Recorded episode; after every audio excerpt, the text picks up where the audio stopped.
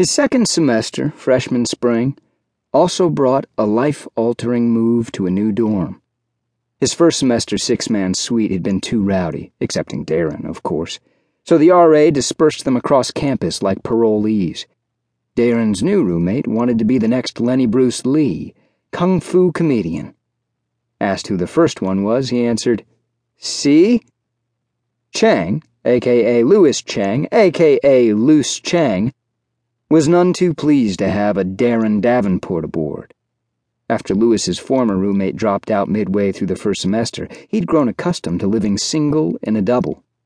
The room was barely 15 by 15 with a bed, desk, and chair on each side, and on the wall opposite the door a window overlooking the courtyard. The day D'aron arrived, clothes smothered both beds and books tottered on both chairs. Chemistry, botany, zoology on one side, George Carlin, Steve Martin, Paul Mooney on the other, and atop each pile several well worn National Geographics. Had Reslife double booked the room? Chang crossed his arms. Which side do you want?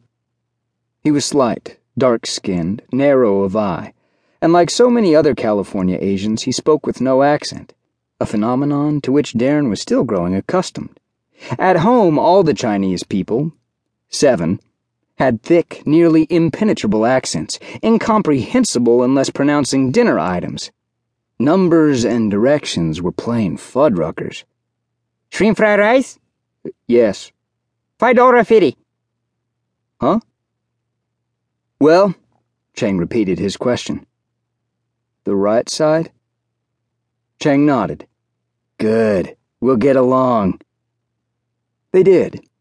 Not only because Louis was possibly the only Asian male who hadn't mastered that damned twirling trick, pen mawashi, and not only because they had, surprisingly, so many common interests porn, the Premier League, Arcade Fire, Tyler the Creator, Kanye, Kreayshawn, but because Louis was hilarious and possessed of an enviable irreverence. Strolling along Telegraph Ave, Chang responded to the gutter punk's outstretched palms with, No, it's Chang. Chang. And once to a black bum in People's Park, he shrugged, You got Obama, what more do you want? Then he gave him a dollar. Louis also didn't flinch when D'aron slept with his head to the window the night before tests so that he would wake up on the right side of the bed. Pointing at the little mirrors, which D'aron hadn't before noticed, Louis admitted, Mom's feng shuizy crazy. Loose Chang was a refreshing antidote to the somber, tense mood sweeping campus. Old folks gathered year round at the West Gate, hoisting nuclear disarmament signs with surprising gusto. And young folks huddled on Sproul Plaza extolling the virtues of the tree people. Ewoks, according to Chang, who had lived like monkeys for more than a year, occupying old oaks to prevent the university from cutting the trees down, all of which D'aron found odd being from a town where they flew flags high, carried guns with pride, no matter how much they cost, they're cheaper than dirt, and everyone worked for the same hot air factory, though they called it a mill.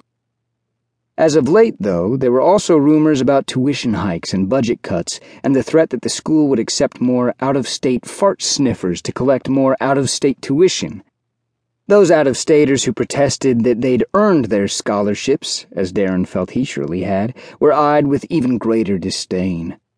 By the middle of his freshman spring semester, helicopters were hovering over campus more days than not. Buildings were regularly occupied by designer sneaker zapatistas, rappers for some, and students were on hunger strikes. Five days couldn't get together without his mother calling to remind him that he was there to learn not cause disorder, and that he was to study and be respectful and mindful of the professors, and always say please and thank you and sir and ma'am. You'll be amazed. Louis routinely received the same directives in person.